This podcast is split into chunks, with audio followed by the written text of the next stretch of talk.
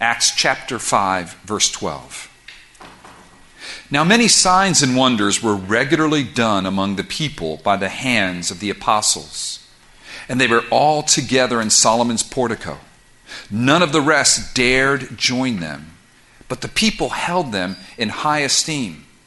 And more than ever, believers were added to the Lord, multitudes of both men and women, so that even so that they even carried out the sick into the streets and laid them on cots and mats, that as Peter came by, at least his shadow might fall on some of them. The people also gathered from the towns around Jerusalem, bringing the sick and those afflicted with unclean spirits, and they were all healed. Verse 17. But the high priest rose up, and all who were with him, that is, the party of the Sadducees, and filled with jealousy, they arrested the apostles and put them in the public prison. But during the night, an angel of the Lord opened the prison doors and brought them out and said, Go and stand in the temple and speak to the people all the words of this life. And when they heard this, they entered the temple at daybreak and began to teach. Now, when the high priest came and those who were with him, they called together the council and all the senate of the people of Israel and sent to the prison to have them brought. But when the officers came, they did not find them in the prison. So they returned and reported, We found the prison securely locked and the guards standing at the doors. But when we opened them, we found no one inside. Now, when the captain of the temple and the chief priests heard these words, they were greatly perplexed about them, wondering what this would come to. And someone came in and told them, Look, the men whom you put in prison are standing in the temple and teaching the people. Then the captain with the officers went and brought them, but not by force, for they were afraid of being stoned by the people. And when they had brought them, they set them before the council, and the high priest questioned them, saying, We strictly charged you not to teach in this name.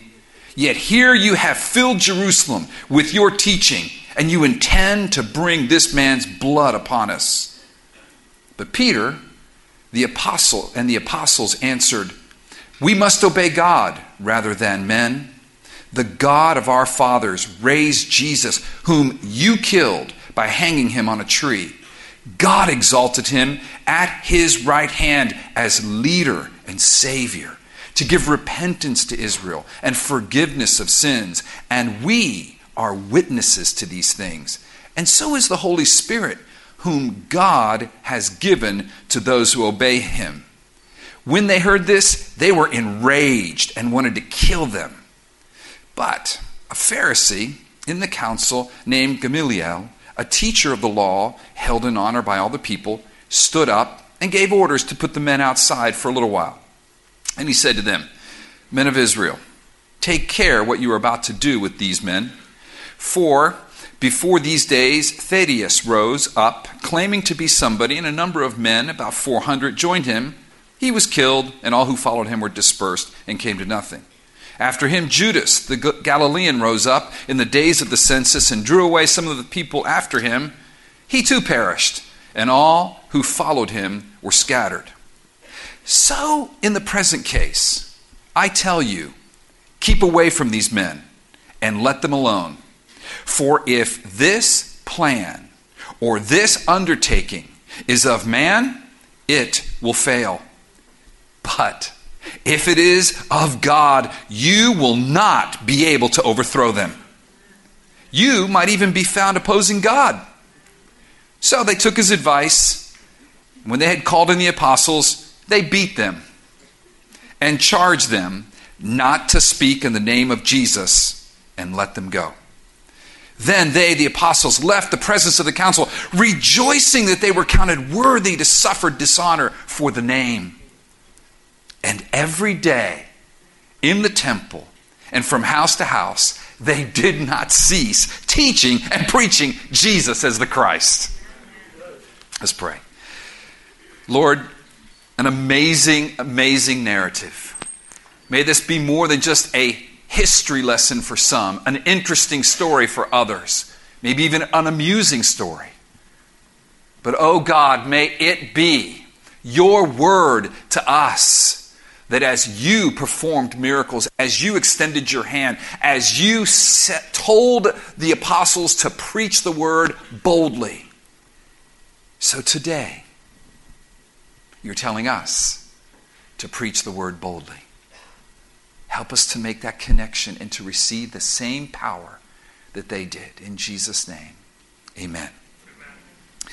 Daylight saving time began on Sunday, March the 11th of this year, and it ended early this morning at 2 a.m. Did you turn your clocks back last night before going to bed, or were you one of those who unexpectedly showed up an hour early to church this morning? Now, we can and we do turn our clocks back once a year so that the sun now rises at 6:30 a.m rather than at 7:30 a.m. But one thing that we cannot do is that we cannot stop the sun from rising. The sun rising is an unstoppable event. The message this morning is about God's unstoppable plan. So, this sun rising, it's an unstoppable event. It happens every day, and there's nothing we can do to stop it. Why? Because this is how God created the earth. In Genesis 1 3 through 5, at creation, God said on the very first day, He said, Let there be light. And there was light. And God saw that the light was good, and God separated the light from the darkness. God called the light day, and the darkness He called night. And there was evening, and there was morning, the first day. And the sun has been rising every day since that first day. It is unstoppable. And so is God's plan. God's plan is unstoppable.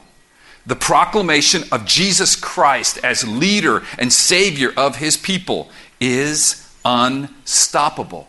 And this passage is about God's unstoppable plan, the unstoppable proclamation of Jesus Christ through the mouths of God's people. So let's set up the narrative, shall we? Let's take a look at the actors in this drama. Well, the main actor is the Lord Jesus Christ, or should I say, the risen, ascended, enthroned Lord Jesus Christ. Remember that Acts is simply an account of the risen Lord Jesus continuing to teach and to act through his people.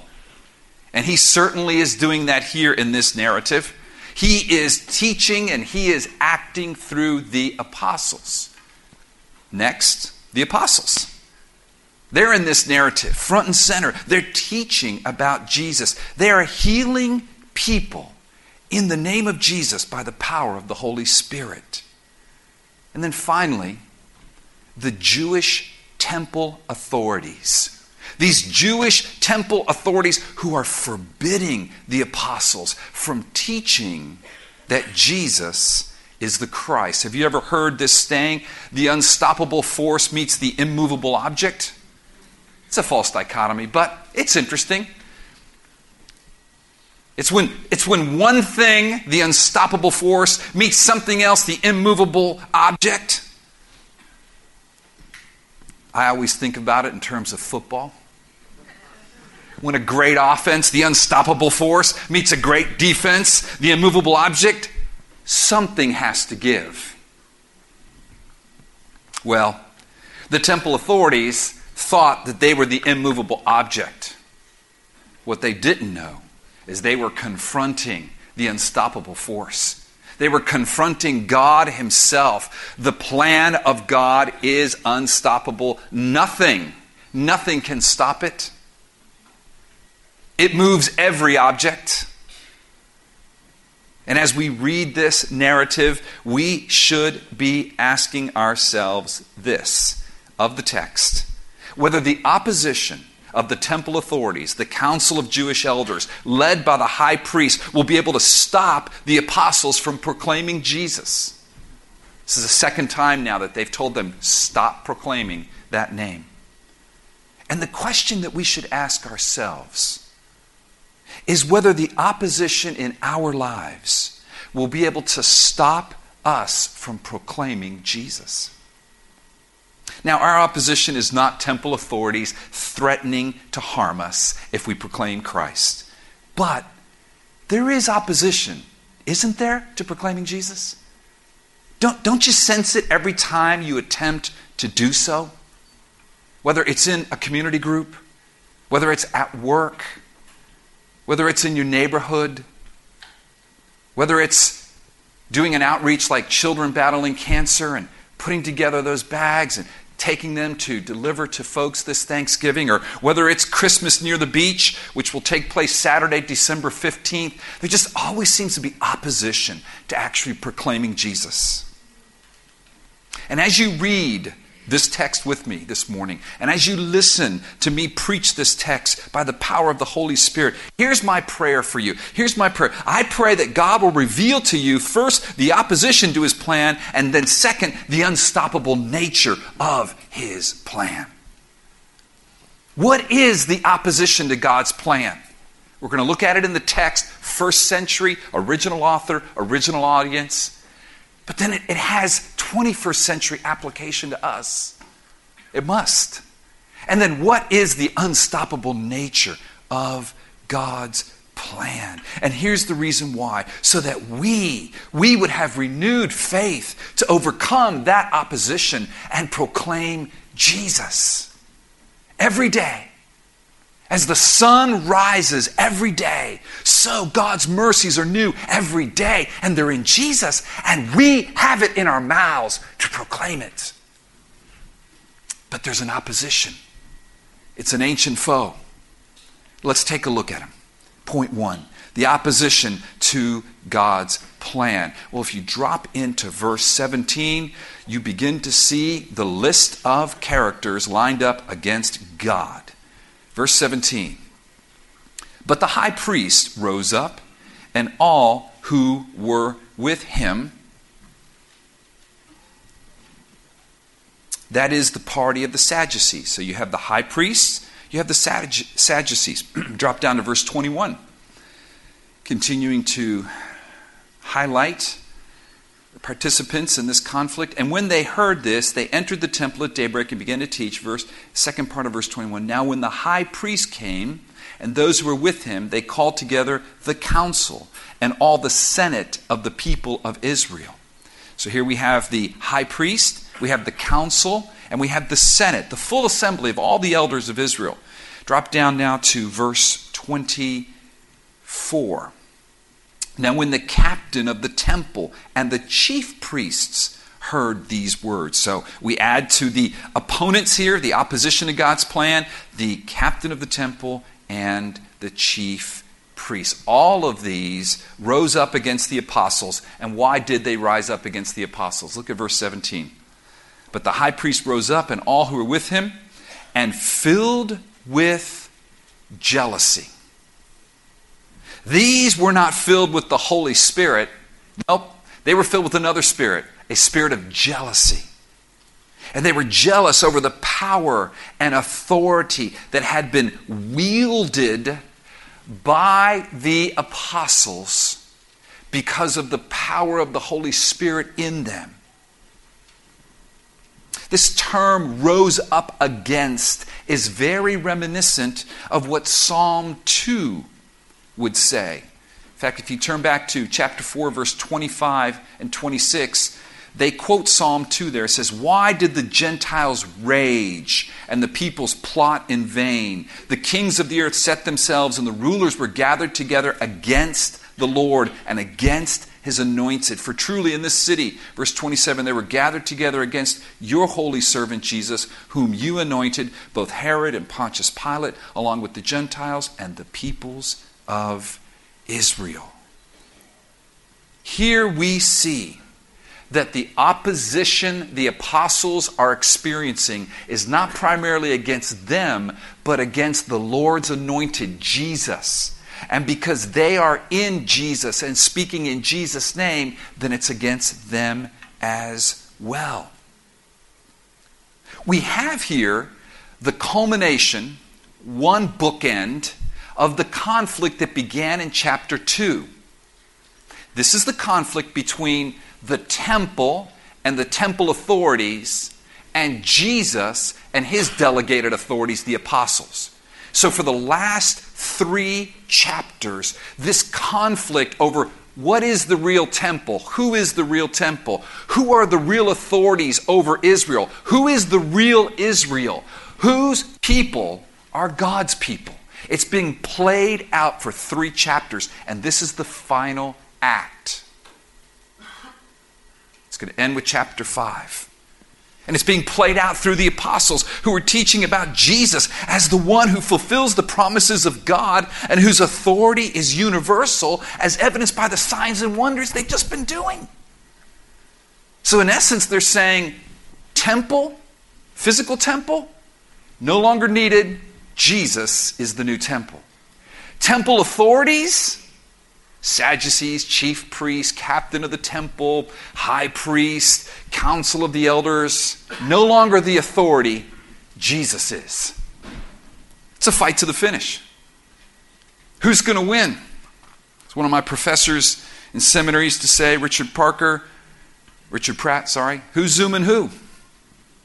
Who's in control? Who's calling the shots? Using a football metaphor, who's got the momentum in this game? Who truly is the unmovable force? And who really is the unstoppable force? And who really is an immovable object?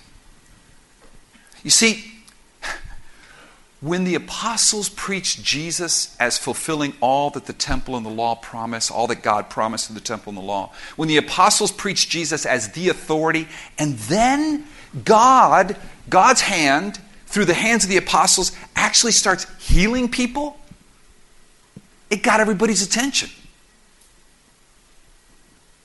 No medical plans back then. You were sick, you either died or you were sick. And suddenly, people are being healed by Peter's shadow. I can't explain it. But God did it because it's a unique moment in redemptive history when He said, I'm replacing that. I never intended for that to be the final word, the physical temple, the council of the elders, all of these laws. All that will be fulfilled in Jesus. I mean, it had incredible implications for, for men whose livelihoods, who made their money off of being the authority and the temple. It put an end to the inadequate temple system and their leadership and authority over the people. And they're going to oppose it with every ounce of strength they have. And they've got all the resources, all the money, all the authority. They can kill these guys because they killed Jesus a few months earlier. They've got all the power and everything. They seem like the immovable object, except they're not. God God is the only one immovable. God is the only one who is unstoppable, and He is about to show them exactly what's going on. So, the opposition, how did they exert it? Look at verse 18. They had these guys arrested. They arrested the apostles and put them in the public prison. They seek to assert their authority by arresting them and putting them in a public prison. The showdown is on. The gauntlet has been thrown down. The opposition to God and His plan has been executed. Why did they put them in prison? Because they disobeyed their command. If you recall, in chapter 4, verse 18, last time these guys were before this council, they said to them, So they called them and charged them not to speak or teach at all in the name of Jesus. And they blatantly disobeyed them. They were teaching about Jesus, and God was healing people, and it was really becoming a problem for these leaders. If you'll notice in chapter 5, verse 28, they're, they're, they're confronting them again. They say to them, after they arrest them, We strictly charge you, chapter 5, verse 28, our text this morning. We strictly charged you not to teach in his name. Yet, Here you have filled Jerusalem with your teaching, and you intend to bring this man's blood on our head. And they charge him again in verse 40. Look at 540. And when they had called the apostles, they beat them and charged them not to speak in the name of Jesus. You know, it's interesting. After Peter preaches to them the gospel, they wanted to kill him. Instead of killing him, they beat them. Probably all 12, 12 apostles were there. They beat them to within an inch of their lives. This beating, though it's not highlighted in the text, it's most probably the 39 lashes. This is some serious, serious stuff. This punishment was very serious, prescribed by the Jewish law for those who offended God's commands, offended the law. So, what's the point for us? Friends, there will always be those who gather together against the Lord and against his anointed.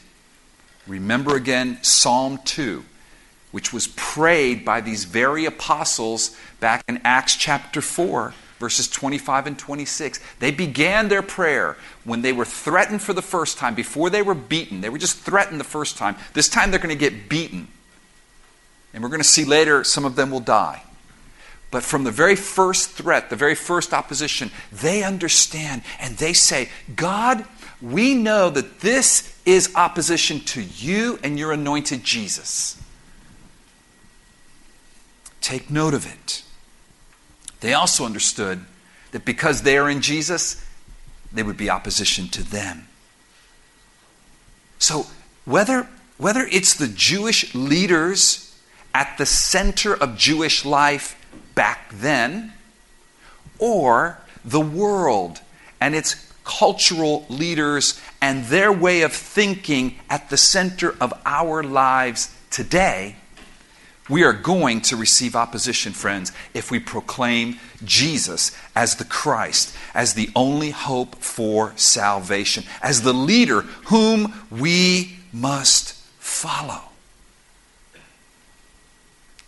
My, prayer in, talking to you about what Scripture says concerning the opposition back then is that God may reveal to you the opposition right now for you to proclaim Jesus.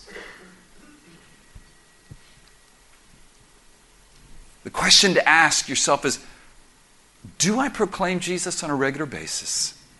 And if not, why not? What is, what is stopping my mouth? Could be fear of what others will think of you. It could be fear of physical harm, though I, I doubt it, at least not yet, at least not in this country. Maybe it's a fear of being ostracized, rejected, set aside. Maybe you have a fear of not receiving that promotion at work if you are prominent with your faith in appropriate times. Maybe it's an internal opposition in your own soul. It just could be our sinful hearts. You know what? Sometimes we're just selfish. We don't, get, we don't want to get up off the couch and turn off the TV and go serve somebody. We're uncaring. We're too busy with what we want to do. Here's the question what is, what is it that is keeping you from proclaiming Jesus? What is opposing God's plan for us? What is it that is keeping your mouth shut when it comes to talking about Jesus with others on a regular basis? I think at its root, friends, I think at its root, our opposition is unbelief. We don't see God's plan as unstoppable and Christ as all powerful. What we see are the weaknesses, the problems. They fill our view. This would be what's opposing me in proclaiming the gospel. I have had real challenges, even to prepare messages recently. I've had challenges because I have had the privilege of seeing the weaknesses of the church. I don't have to look far, I see them every morning when I look in the mirror. But then I've seen others. And so, if the enemy can't oppose me through just brute force, I will beat you and kill you if you talk about Jesus. He'll try to oppose me from within. I'll discourage you. This isn't really real. Look at this. guy calls himself this and that one that, and look at the mess that the church is in. Or I just look around and go, no one's listening. Why, why, why proclaim the gospel? No one's going to come. I'm sure if you were asked the McDaniels right now with Christmas near the beach for December 15th, they're hoping people come, but isn't there that temptation? Why proclaim this? No one's interested in this. Christmas is about buying gifts and Santa Claus and having fun. Who wants Jesus? Yes. But, but isn't that a lie that we tend to believe? I don't want to share the gospel here.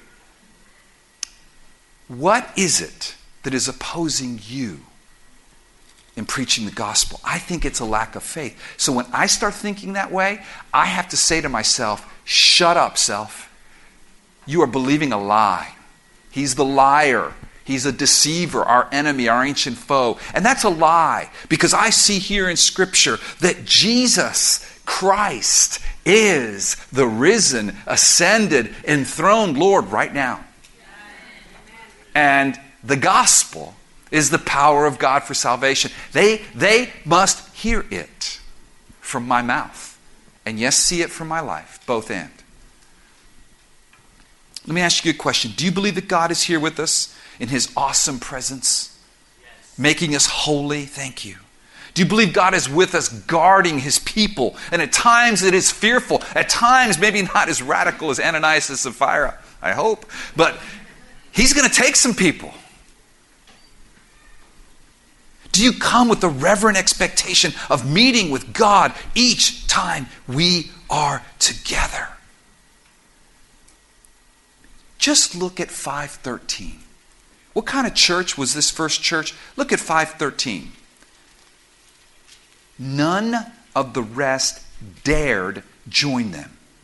Now, that could be because they had watched Ananias and Sapphira pass away. I'm not talking to Peter. But the people held them in high esteem. So it looks like a cliquish, standoffish group, right? Wrong. Look at verse 14. And more than ever, believers were added to the Lord, multitudes of both men and women. What's going on there? Well, I think what's going on there is a place where people who are mocking God and unrepentant are extremely uncomfortable. And people who are called by God, God's elect, are running because God has opened their eyes and they're very comfortable there. See, the church was this place where God's presence was manifest, and it made those who did not repent and believe very uncomfortable. It's called conviction. And a place where those whom the Lord added were full of joy to join. Just jump back real quick to Acts chapter 2. Remember, Corey preached this. What kind of church was it? Look at this, this other snapshot, Acts 2:44. And all who believed were together and had all things in common. Sorry, I meant 43. And awe came upon every soul. There we go. And awe came upon every soul, and many uh, wonders and signs were being done through the apostles. See that word awe? And then skip down to verse 46. And day by day, attending the temple together and breaking bread in their homes. And I believe teaching was going on there. I think that's community group time. They received their food with glad and generous hearts, praising God and having favor with all the people. And the Lord added to their number day by day those who were being saved. Friends, do you see that language in 2 44, 43 to 46? Day by day in the temple, added to their number. Do you see the language in 542? Day by day in the temple, 513 added to their number. What, what that's called, those are bookends. Let me reverse the bookends. Okay. So here's the first part of this whole thing between the temple and their authority and Jesus and his authority. And now it's going to end. These are two bookends. When you see phrases like that that are very similar, pay attention. Oh, everything in here is probably about the same kind of thing. And it is. It's about the church, it's about God's true people. This is God's plan. This is the church of Christ. This is the church that Jesus is building, and the gates of hell will not prevail against it, whether in the first century expressed through the leaders and elders who were opposing God, or the 21st century through, yes, persecution outwardly, or maybe just opposition inwardly. God's plan is unstoppable, but there will be opposition. So, what are we going to do about it, guys? Well, what we're going to do is we're going to ask God to show us the unstoppable nature of His plan, worked out through the centuries in Christ, applied by the Spirit. That's what we're going to do. We're going to do it right now. Point two the unstoppable nature of God's plan. Well, let's just, let's just go to the facts. Let, us go to the highlight reel, shall we? Let, let's, you know, da da da da da. Let's just watch the highlights. 512. And now many signs and wonders were regularly being done among the people by the hands of the apostles. Do you, do you remember? Do you remember earlier when the apostles prayed and they said, Lord, by your hand, do these things? Just look at 429 and 30 real quick. 429 and 30. And now, Lord, look upon their threats and grant to your servants to continue to speak your word with all boldness while you stretch out your hand to heal and signs and wonders perform through the name of your holy servant Jesus. God answered that prayer. Do you see that, friends? Jesus' hand was extended through the hands of the apostles as they were filled with the Spirit, and Jesus was healing people through the apostles. And they were proclaiming His word and saying, It's not me that healed them, it's the name of Jesus.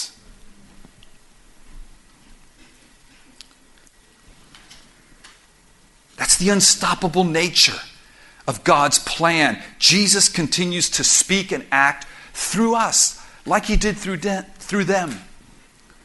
There may be some differences, there may be some things here that aren't prescriptive, more descriptive, but certainly declaring God's word, certainly believing God to do signs and wonders as he wills.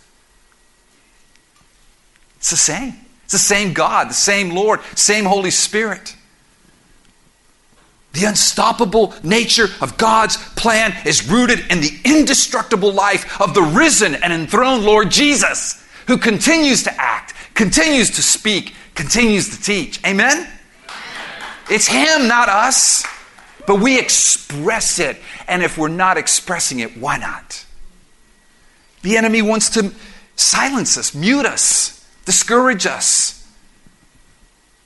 Ah, but we're not going to take it, are we? No, we're not.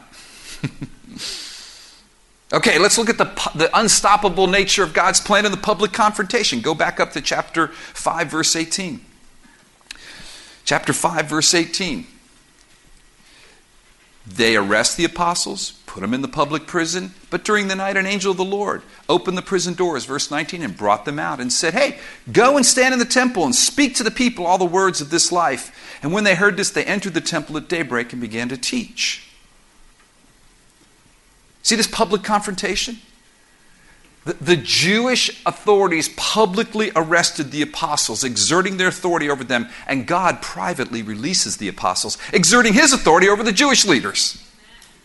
Who's zooming who? During the night, an angel of the Lord, maybe the Lord himself, not sure, comes and opens the prison doors.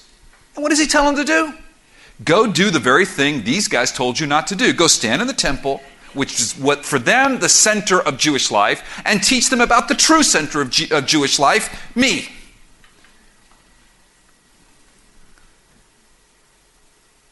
I, love verse 21b. See, we know the apostles are no longer in prison, but they don't know yet.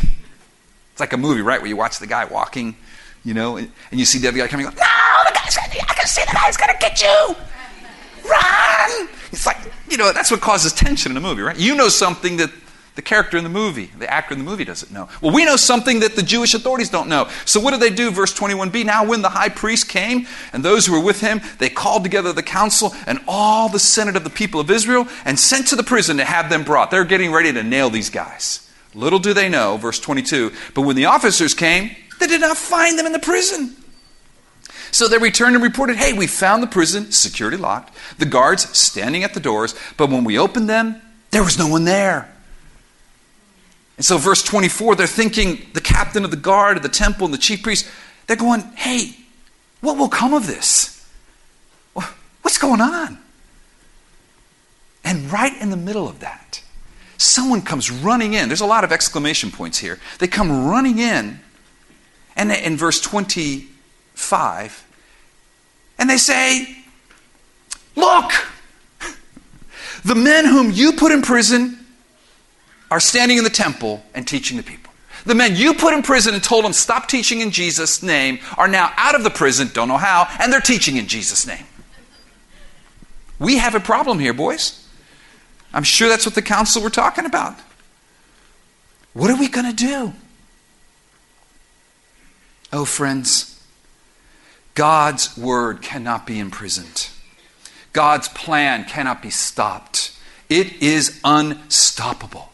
Just like the death could not stop Jesus and just like he rose from the grave at dawn on the third day, so a jail could not stop the apostles. And they emerged in the temple at daybreak to teach about Jesus. You know the Jewish elders were thinking this, going, man, we've seen this before. I mean, this is what we did to Jesus. We killed him. And then he escaped the grave, the prison of the grave, and he did it at dawn. And these guys have done the exact same thing, right? Because they're his disciples. His plan is unstoppable. And the Jewish leaders knew that they were losing control. Look at verse 26. Then the captain with the officers went and brought them, but not by force, for they weren't afraid of being stoned by the people. Just imagine any scene you have the police roll up, there's a mob. They are not going to grab the guy, slam him against the police car, put the handcuffs on him, and just throw them in the car. No, not going to do that on this one because if we do, they're going to probably kill us. There's a lot more of them than there are of us.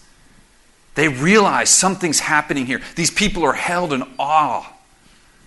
So they kind of say, hey, can, would you guys mind coming with us? And the, the, the apostles, probably all of them, all 12, well, yeah, sure, we'll go. His plan is unstoppable. And then what do they do? Verse 27. When they brought them to before the council, what did they do? The high priest questioned them. Hey, we strictly charged you, verse 28, not to teach in this name. And yet here you have filled Jerusalem with your teaching, and you intend to bring this man's blood upon us. So here's another confrontation, is it not? Recorded in Scripture. Old rule, old temple, old authority, new temple, Jesus, his authority. It's interesting that these guys were truly afraid. They were afraid if you remember Bentley's illustration about not talking about monsters to Lila Grace, his little daughter.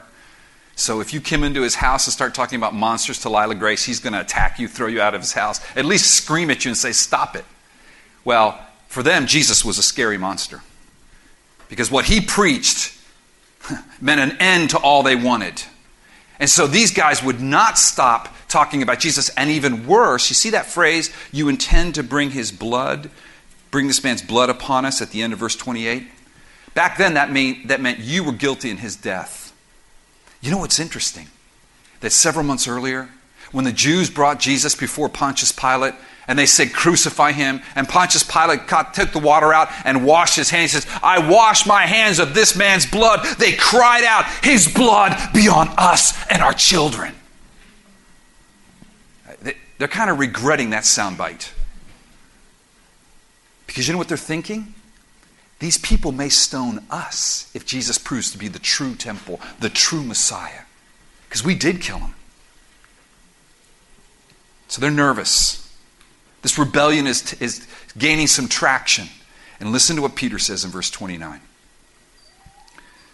But Peter and the apostles, so it's all 12 of them. Peter was the spokesman, but they all spoke as one. But Peter and the apostles answered, we must obey God rather than men. Okay, so now what we have is a four point mini sermon. Peter has been preaching sermons all through the book of Acts. Here's another one. You're going to see some similarities between this one and the other sermons. He gives a four point mini sermon. But before we get to the mini sermon, I want to point something else to you. The spokesman for this group is the very man who a few months earlier had denied Jesus in front of a little servant girl. And now he's proclaiming Jesus to the most powerful men in the land who could kill him. Oh, friends, I pray that gives you hope. If perhaps you have denied Christ. Oh, maybe not exactly like Peter did, but in your heart, in my heart, you have kept quiet about Jesus. You've failed to share him with others when he clearly has led you to do so. Listen, he forgives you as he did Peter on the cross. And if you pray like Peter prayed, we read that prayer earlier in chapter 4, verse 29, for boldness, he will empower you as he did Peter by the Spirit to boldly proclaim him to others. As you listen to Peter's mini sermon here, remember God's transforming power. Now, in the mini sermon, you're going to see this conflict between the old temple, temple authorities, and the new temple, Jesus, his body, his people, and his authority, the apostles. And Peter is going to address in this four point sermon, he's going to address this conflict. Basically, in his sermon, he's going to start right out by just punching them right in the face theologically with a thought, not with his fist. And here it is. First point, verse 29.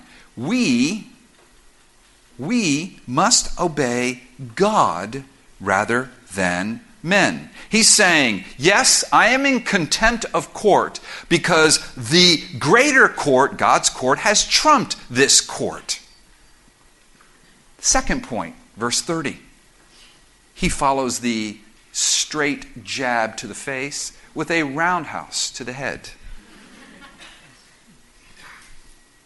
Here's what he says The God of our fathers. Oh, friends, don't go by that one quickly. You got to remember, these guys are the fathers of Israel. So he's like invoking Abraham, Isaac, and Jacob. He is trumping these guys. The God of our fathers the men with whom God made covenant and gave us promises, that God, the God of those guys, the God of our fathers, raised Jesus. And here's something similar in many of Peter's sermon whom you hanged on a tree. That took some courage, man. That just took some flat out courage. What's he saying? We're the true Israel. Because the covenant promises that God made to our fathers, and you're supposed to be representing God and our fathers, well, those, those covenant promises are fulfilled through Jesus because God raised him from the dead. The guy, the one that you hung on a tree, now he specifically used tree there. Because a tree, if you hung on a tree for a Jew, according to Deuteronomy, you're cursed. So I believe this is an early picture of this, the doctrine of, of atonement, which is, being, is really being argued today in the church. Did Jesus have to die a bloody death to take the curse? God poured his wrath out upon Christ. Ooh, no. That's, that's people are arguing about that today. Why would God do that? What kind of God is that? Some have even said that's child abuse. Did we do that to his son? No, it's not. No, no. The, the language is very specific here. He became a curse. He, the wrath of God was on him. Preaching the gospel. So that the blessings that God promised to Abraham, you will be a blessing to all the nations, can be upon us. We're the true Israel. The promises come in Christ, not through that temple. And then look at point three of the sermon, verse 31. God exalted him. The one you rejected and killed, God exalted. Whoops. If you're supposed to be representing God to the people, God exalted him at his right hand as leader. Your version may say prince and savior to give repentance to Israel and forgiveness of sins. This third point is massive. The word that is translated in English, leader, can be translated prince, is the word archegos. Very important word. It's this, it's the one who goes before us. Well, actually, this word ties us in, and this idea of God exalting Jesus to his right hand ties this into Psalm 110, verse 1. Psalm 110, verse 1, if you could put that up there one of the most oft quoted Old Testament verses in the New Testament. It says, this is now a, a, a, messianic psalm, okay? So David's writing it, and he says, The Lord said to my Lord. Well, Jesus is the Lord here. the my Lord. Sit at my right hand until I make your enemies your footstool. So, this is David pro- prophesying of what would happen when Jesus was raised from the dead and then he was, he was ascended into heaven and exalted to the right hand of God. And on that day, when that happened, the Holy Spirit was given him and he poured it out on God's people. So, it's fulfilling this passage. And they went nuts when they heard this.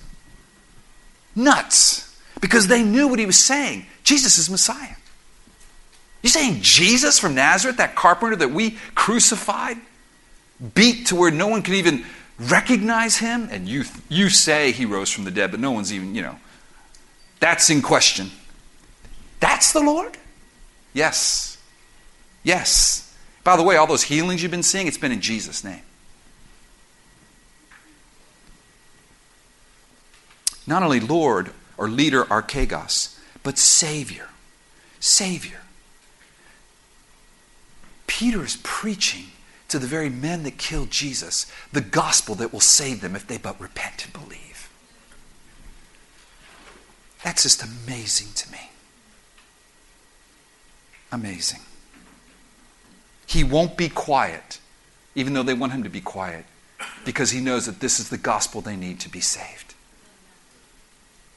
Hmm. See, Jesus alone can bring salvation.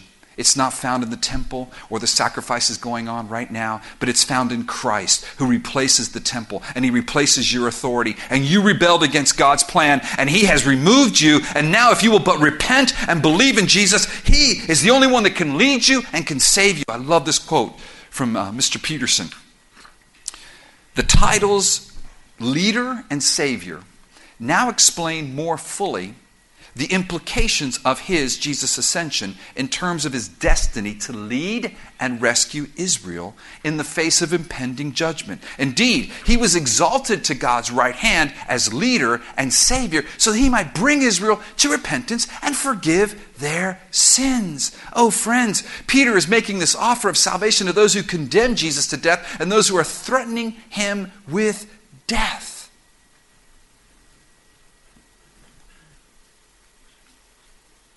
I mean, the very offer of forgiveness makes genuine repentance possible.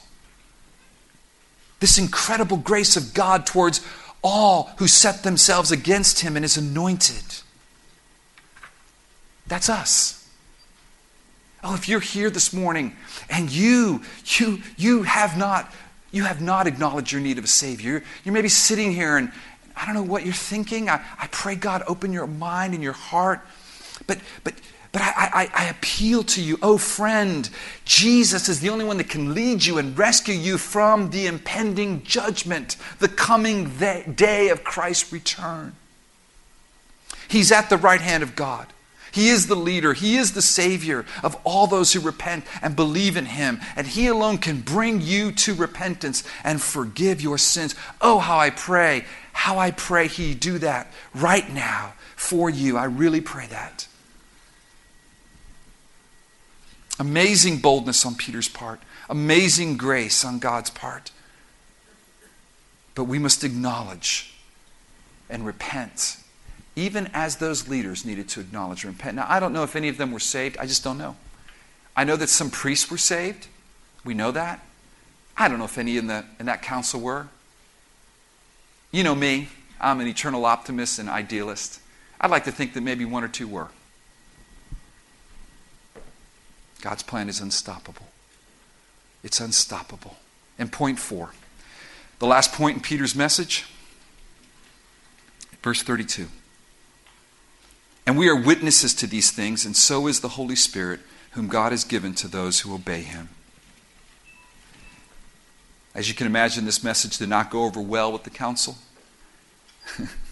they were enraged, and they would have killed the apostles but it wasn't God's plan.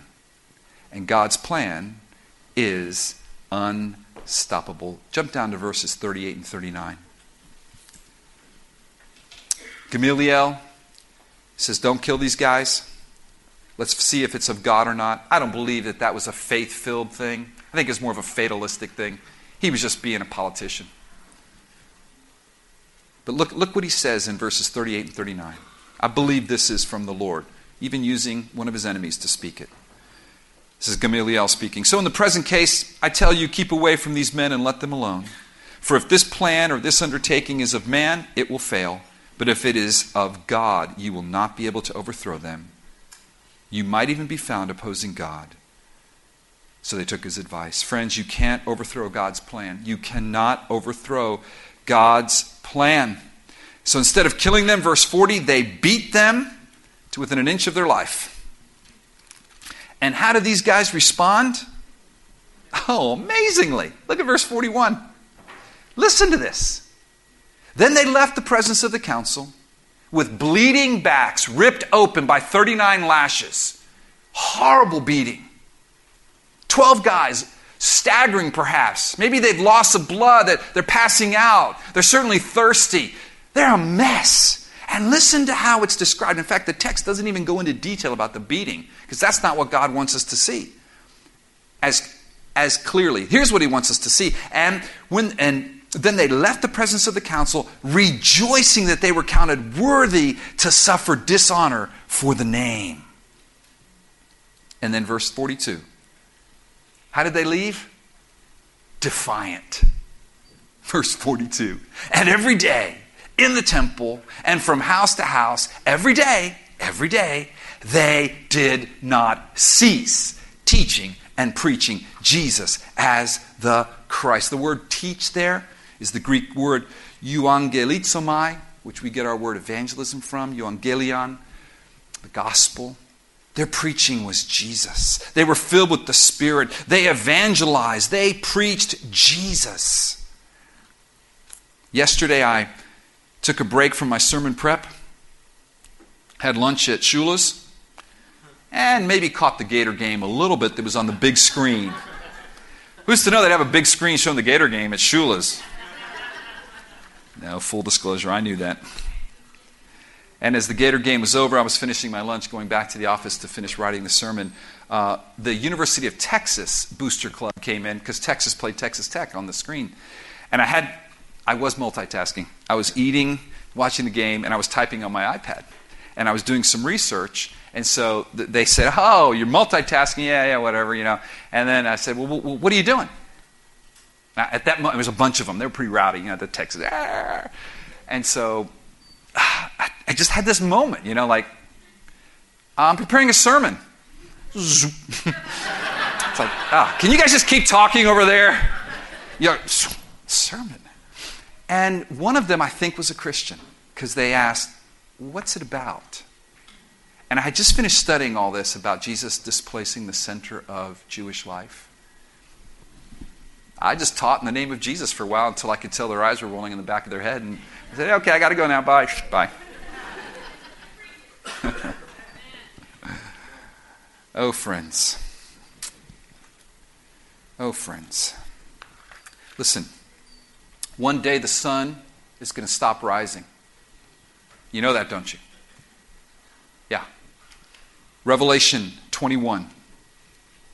Revelation 21 tells us that one day the sun's going to start, stop rising. Revelation 21, verse 1. Then I saw a new heaven and a new earth, for the first heaven and the first earth had passed away, and the sea was no more. And I saw the holy city, New Jerusalem, coming down out of heaven from God, prepared as a bride adorned for her husband. And I heard a loud voice from the throne saying, Behold, the dwelling place of God is with man. He will dwell with them, and they will be his people, and God himself will be with them as their God. And then jump down to verse 23. Verse 23 And the city, this New Jerusalem, has no need of sun or moon to shine on it, for the glory of God gives it light, and its lamp is the Lamb. By its light will the nations walk, and the kings of the earth will bring their glory into it, and its gates will never be shut by day, and there will be no night there. Amen.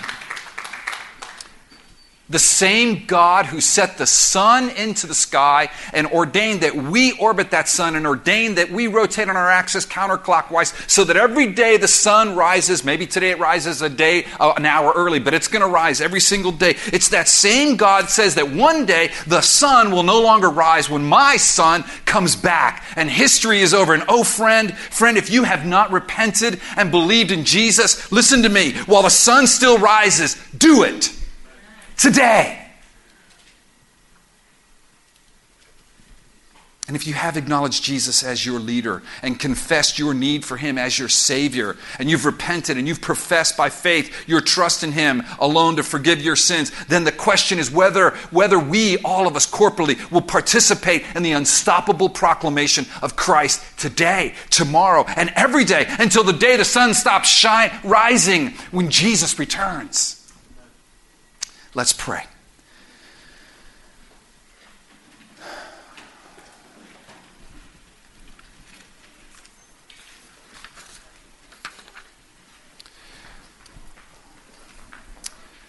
Oh, Father, I pray that you would give us much grace.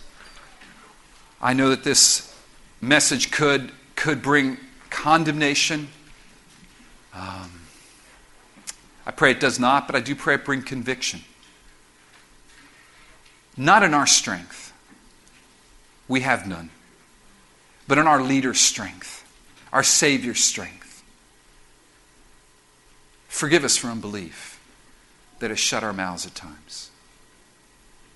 And Lord, I pray that you would bring revival to our city, that you would save your elect, those fast bound in darkness and the chains of unbelief, blind and deaf. Oh God, as we proclaim your word, would you add to the church? Would you save many men and women, boys and girls? Oh, Father, hear our cry.